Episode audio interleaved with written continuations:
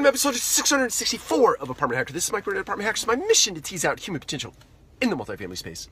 So, how are we going to squeeze out human potential today? Here's my advice, my encouragement. Um, I am about to walk out of the parking lot uh, into the building that I work in, uh, and there's an elevator there.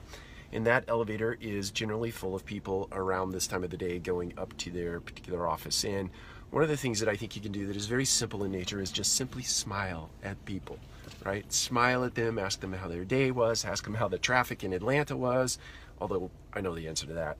Um, but simply engage in a conversation. Even if you just smile and not say a word, you're giving cause for someone else to feel happy inside, even if it is for a microsecond.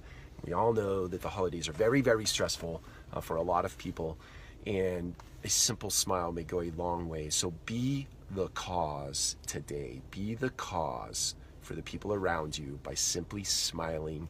And if you want to go so far as to asking a simple question about how their day is, do that too. Take care. We'll talk to you again soon.